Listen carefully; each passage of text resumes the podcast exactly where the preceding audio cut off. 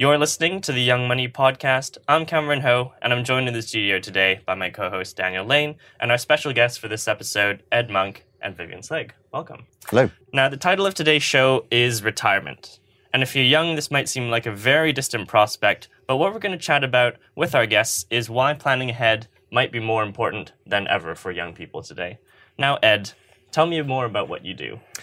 Well, I work on, I produce content here at Fidelity, so that's written articles and video and podcasts like this, mm-hmm. um, with a focus on retirement and personal finance. Great. And, and a second follow up question What does your ideal retirement look like? What do you dream of doing? Well, I suppose I'd be fabulously wealthy in retirement, but um, more, slightly more realistically, um, I think it would be active, and I think it would okay. involve lots of the sort of aspirational things that we like to think can go on in retirement, like travelling and um, sort of enjoying lots of leisure. However, probably, um, I, I think I'd quite like to, to continue working in some form and mm-hmm. um, be sort of mentally active in that way as well. Great. And Viv, what mm. do you hmm. do?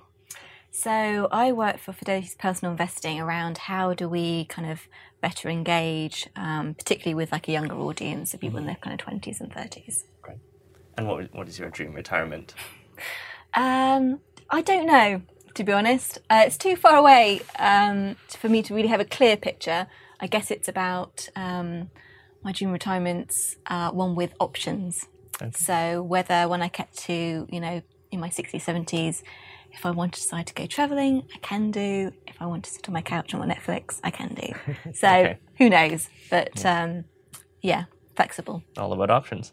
Dan, we've introduced ourselves before, but mm. what is your dream retirement?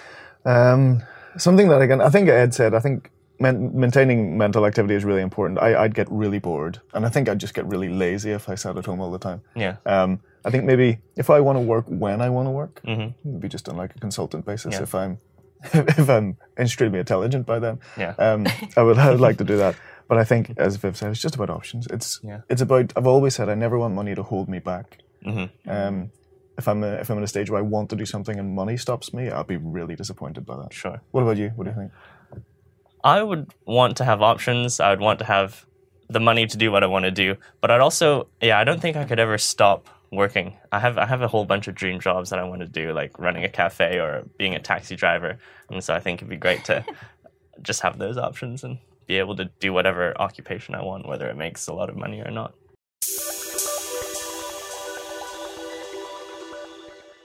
Ed, why don't we kick off here and, and talk about how the how the idea of retirement came about. Cavemen didn't retire; they just died. So, when did this idea come about, and how are we where we are today? Well, I mean, it's you're, you're right. There's, I suppose, through history, it would have been you just worked mm-hmm. until, until you died. But obviously, there comes a point when people start living um, long enough that they can't do lots of physical work and they have to sort of stop working. Right. Um, and you, you, know mechanisms mechanisms would have been put in place so that um, they're supported, and that's sort of the idea of a pension. Um, mm-hmm.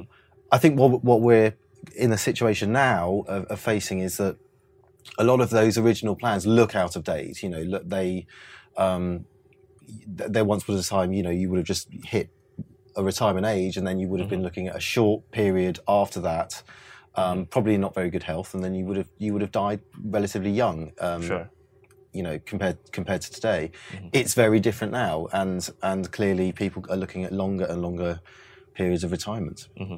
so what does retirement look like for people today in in terms of their of when they retire with, with mm-hmm. people are looking at sort of in their their mid 60s 65 is broadly speaking the retirement age now it's on the rise as we all know um, my retirement age um, or, or anyone born after 1978 is going to be 68 but it's likely to rise. It's forecast to mm-hmm. rise from here. So um, it looks like you know, people are going to be working until they're basically 70 and they're going to have sure. to sort of support themselves after that. Okay. And there's, there's this issue of people supporting themselves and not having saved enough money to be able to do that. What support does the government offer if you haven't saved anything or if you've saved very little? Well, well, there's obviously the state pension, okay. and um, and how much can someone expect to receive? Well, the maximum under the new state pension that's just come in the last year or so is um, 155 pounds a week, and I think that's about just over 8,000 pounds a year. Um, we're in this funny position because everyone predicts that this will shrink. This is a very expensive benefit to provide to people, and it's going to get only more expensive as as, as more people retire. But at the same time, we're increasing it Yeah. by quite healthy amounts because of the what's called the triple lock, um, Okay. which means that, that it's rising sort of above inflation all the time. So Mm-hmm. there's going to be a crunch, and basically the state pension is going to have to be scaled back, Sure. um, relatively speaking. Okay. Viv, what's your experience with not not in retirement yourself, you're far from retirement, but with with people you've seen, your family members, friends who who are perhaps retired? So my parents have just turned 70. Uh, although my mum's going to really get angry that that now. Um, We'll cut that. yeah, yeah. Uh, so and so, you know, my dad had to retire. He was a pilot. Had to retire at 66 because he can't Okay. fly after that. Um, and he actually, you know, they went into retirement, didn't downsize or anything. Uh, I think they were the generation where they had quite kind of comfortable pensions. Um, you know, they did well in terms of the property market, which um, maybe isn't so much the case for people um, going forward. Um, and, you know, my father, example, went back into employment because uh, he's not somebody that can just sit at home and uh, and do nothing. But it's very much more flexible for him. So it's you know he's set up his own business. He's doing something that he loves doing. Um, you know, they still go on holidays uh, far too often, in my opinion. um, and so, you know, from my perspective, I look at that and I think that's a great retirement. Like Okay. that's if I could do that, that would be kind of tick in the box. Mm-hmm. Um, probably in reality, though, um, probably not. Yeah. Yeah, Okay. I wish. You wish. Yeah. And Dan, your your your experience as well. Um, yeah, well, actually, my, my dad retires this year. And, Oh, um, congratulations. Oh well, I'll pass it on. Um, and he, um, the di- I mean, I think this really highlights the difference uh, between the generations here because he's he's thirty years in one company, and um, he has this really really generous uh, pension, which gives him basically guaranteed income every year. Okay. Um, it's a defined benefit pension that, uh, but they don't do them anymore because they realised actually, you know, they're far too expensive for us. So with us having to contribute to our own pensions, I think that's the difference between sort of the millennials and whatever you want to call baby boomers or Generation X. Mm-hmm. It's important for us to start thinking about it. I don't think anyone wants to think about it. And actually, Viv and I said, you know, it's, mm. you have to think about it as, you know, you are that person. It's not someone else. You're saving mm-hmm. for yourself. You might Sure. be, as Viv said, a wrinklier version. Mm-hmm. But you know, Hopefully it- not with my aging cream, but you never know. but uh, I, I think that's important. Dad's never had to worry about that because that's why he took that job. Yeah. Genuinely one of the reasons. Sure. Because they said 30 years and then, hey, you're sorted for life. Yeah. I think that was really important.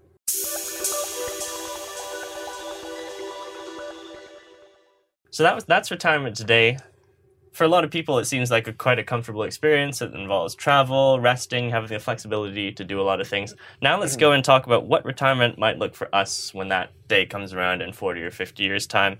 Ed, what do you think we will be doing when we come to the traditional retirement age of maybe 50s or 60s? Well, we, we um, will be younger in in terms of our health, in terms of our lifestyles. We're going to be younger than um, our parents' generation, and and this is, I think, the thing that's often people find difficult to get their heads around is that um, we're all going to be living a, a, a lot longer, Right. and so when we hit the ages of, of mid fifties, 60s when we think that might be the age of, of retirement, it's not. It's, it's simply not going to be the same. So you mentioned defined benefit pensions. One of the reasons that they are unsustainable is because um, life expectancy has been hugely underestimated, or the, or the growth in life expectancy. And so, and I've been reading a lot about how much longer we're all going to live, and it is it is mind-boggling, really, that um, I've read that in of, of the cohort born in 2012, a third of those babies are going to live to 100 years old. Right. Um, a third of them, you know, this isn't this isn't just the longest lived. It's incredible. Yeah, I and, think, and yeah, you- I think you, you had some really like, good facts about um, life expectancy for the people who are maybe my dad's age anyway. Well, well, exactly. Yeah, I think probably the most startling one, in fact, that I've I've come across is that there can be of the people who are. Um, I think you'd say that they were the end of the baby boom. So they're born in mid sixties, born in 1966, and so that makes them 51 or 52 years old now. Sure. Um, the, el- the the longest lived of that generation is going to live until they're 120, 123 is the top end of the forecast. Now, that means that they'll be alive. They're 51 now and they'll be alive in 2089. Wow.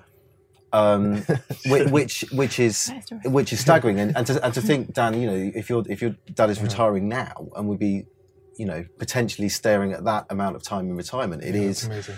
it is crazy. But to, to really make that that live for you, if if we bring that back and, and think of a 123 year old person alive today, Yes. they would have been alive before light bulbs. They would have been alive before the telephone. They would have been alive when the Battle of Little Bighorn happened. um, and that's and that's the sort of the scale of it. And so if we think about the ages that people are going to retire, if you if you're thinking of retiring at 65 i- Right. in the next century, over this over this next century, Sure. it is ridiculous. It's ridiculous to say that we can work for 40 years but have a life of leisure for, for 60 years.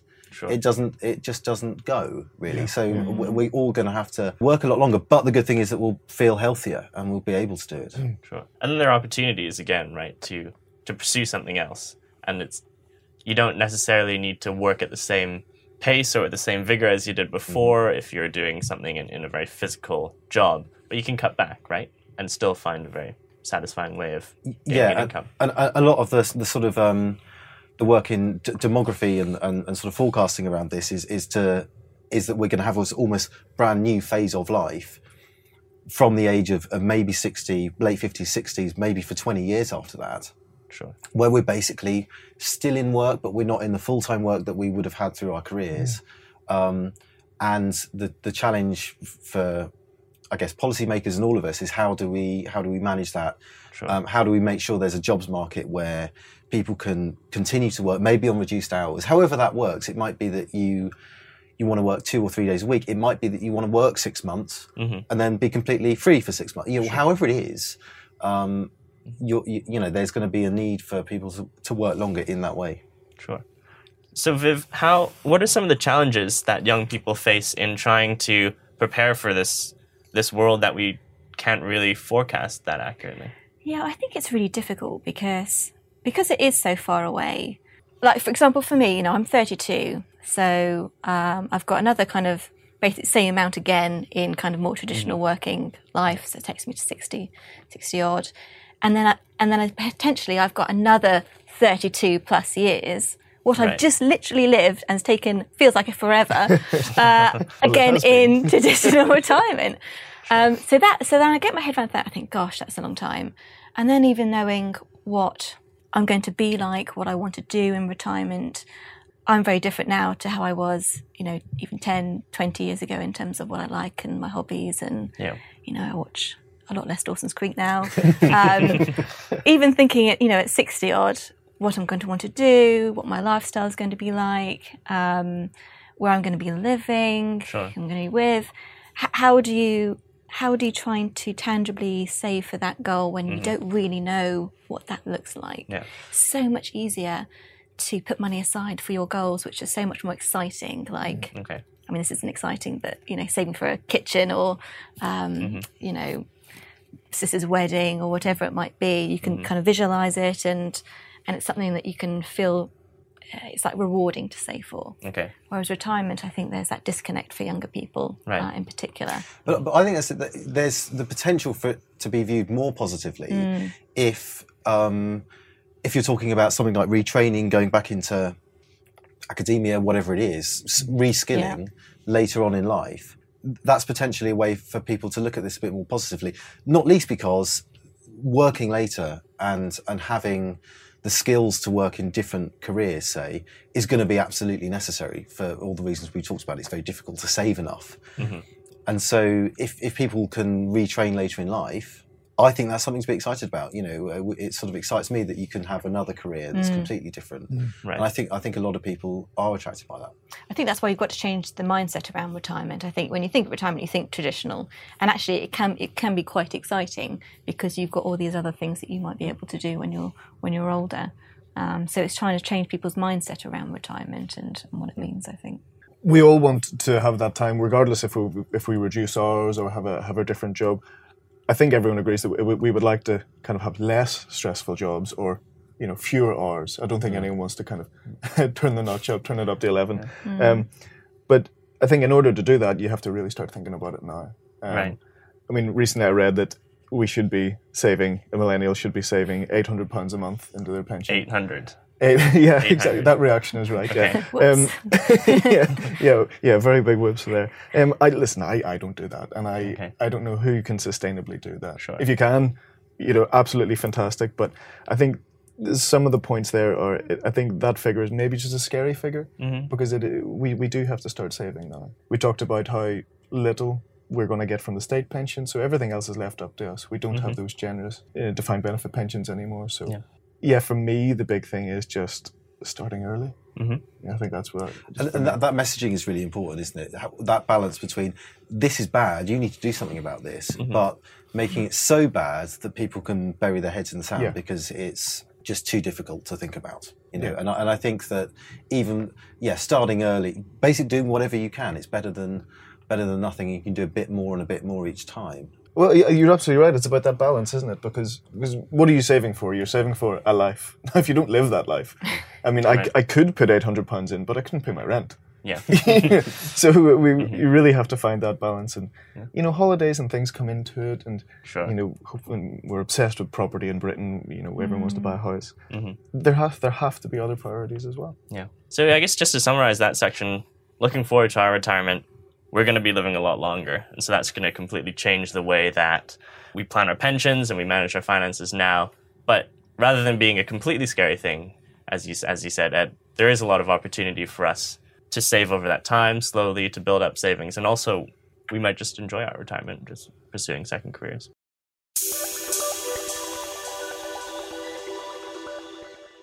So moving on, action, top tips. What, Ed, starting with you, do you think are the most important things that we should be thinking about after this episode to ensure that we can prepare well for retirement? Well, well, some of it is fairly straightforward that you just need to save um, as much as you realistically can, um, and but crucially start as early as you can because we're talking about um, m- multiple decades of Right. compounded investment returns, and that Okay. you know, so the the earlier you start. Um, the, the easier it is, or to put it another way, if you put things off, those numbers, that eight hundred pound is only going to is only going to grow, Sure. and and and so in obviously saving more, but trying to save more and more each time. And so, one of the things we'll often say in our uh, retirement content around contributions is to pay in as much of your salary as you can, but each time you get a pay rise, up the percentage rate that you're actually putting in, and that Okay. means you're winning more and more. Basically, it's Sure. not you're not just you're standing still. Okay. I also think it's important to get people to engage with their retirement plans because I mean I speak to my friends and I say how much you know how much have you got for your retirement or you, how much are you paying into your pension, and the answer usually is just a blank face being like I don't know. Um, so I think you know people should be actively looking at company pensions that they've got. How much are they actually contributing? Do their employers match any contributions? Are they making the most of that? um, because I think you know that's your money. Hmm. you need to know how much is in there because otherwise you could end up either totally underestimating how much you've got or overestimating. And actually, on, on that, you talk about sort of company pensions and work pensions. People need to pay, pay more attention to that. It's just seen mm. at the moment when people go for a job. I, I mean, I think it's quite usual, frankly, for people to be offered a job and to accept a job and then ask what the pension's like. yeah, totally. That, that is mm. that is money. Yeah. That's part of your that's part of your your your re- remuneration. So mm. Right. And, it, and and the focus is going to is going to become more and more on that. I think. Okay. Yeah, yeah, and I think for me, one of the one of the biggest things is what's been useful for me is the retirement calculators online. Right. It's so handy, and you know, you just you can put in what you're doing at the minute, and it will show you your shortfall. I Sure. mean, within a certain you know uh, bracket, um, and you can kind of see, okay, well, I, unfortunately, I can't re- retire at 55 Yeah. with this level of income that I want. You know, I, I can't have 75 grand a year Yeah. and retired 55. I just, I just can't do it. So I think it, it gives you a little bit more um, direction uh, because at the minute, as you said, Viv, you ask, you ask people, and actually, it's been ignored for so long that I'm not really surprised that people don't have an opinion or any knowledge of what is reasonable. Especially because also, um, particularly um, younger people, millennials, you know, job hopping, they've got multiple point pensions. You know, I've got a friend who's got five pensions. She's got no idea what the wealth is Yeah, because yeah. you know there were different admin uh, administrators and um, sh- you know all the paperwork goes to her parents' address because she moves house every year Yeah, in sure. London, as you do.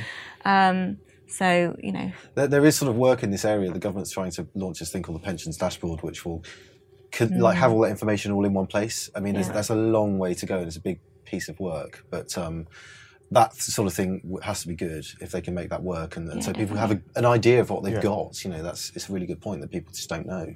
And I guess until then, we've just got to do it ourselves. yeah. Yeah, exactly.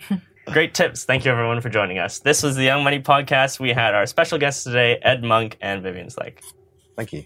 Thanks. Please be aware that the value of investments and the income from them can go down as well as up, so you may not get back what you invest. This information does not constitute investment advice and should not be used as the basis for any investment decision, nor should it be treated as a recommendation for any investment. Investors should also note that the views expressed may no longer be current and may have already been acted upon. Reference to specific securities or funds should not be construed as a recommendation to buy or sell these securities or funds and is included for the purposes of illustration only. Fidelity Personal Investing does not give personal recommendations. If you are unsure about the suitability of an investment, you should speak to an authorized financial advisor. This podcast may not be reproduced or circulated without prior permission. It is meant for UK residents and does not constitute an offer or solicitation in any jurisdiction in which it may be unlawful to make such an offer or solicitation. No statements or representations made in this podcast are legally binding on Fidelity or the recipient. Issued by Financial Administration Services Limited, authorized and regulated in the UK by the Financial Conduct Authority. Fidelity, Fidelity International, and the Fidelity International logo and S symbol are trademarks of FIL Limited.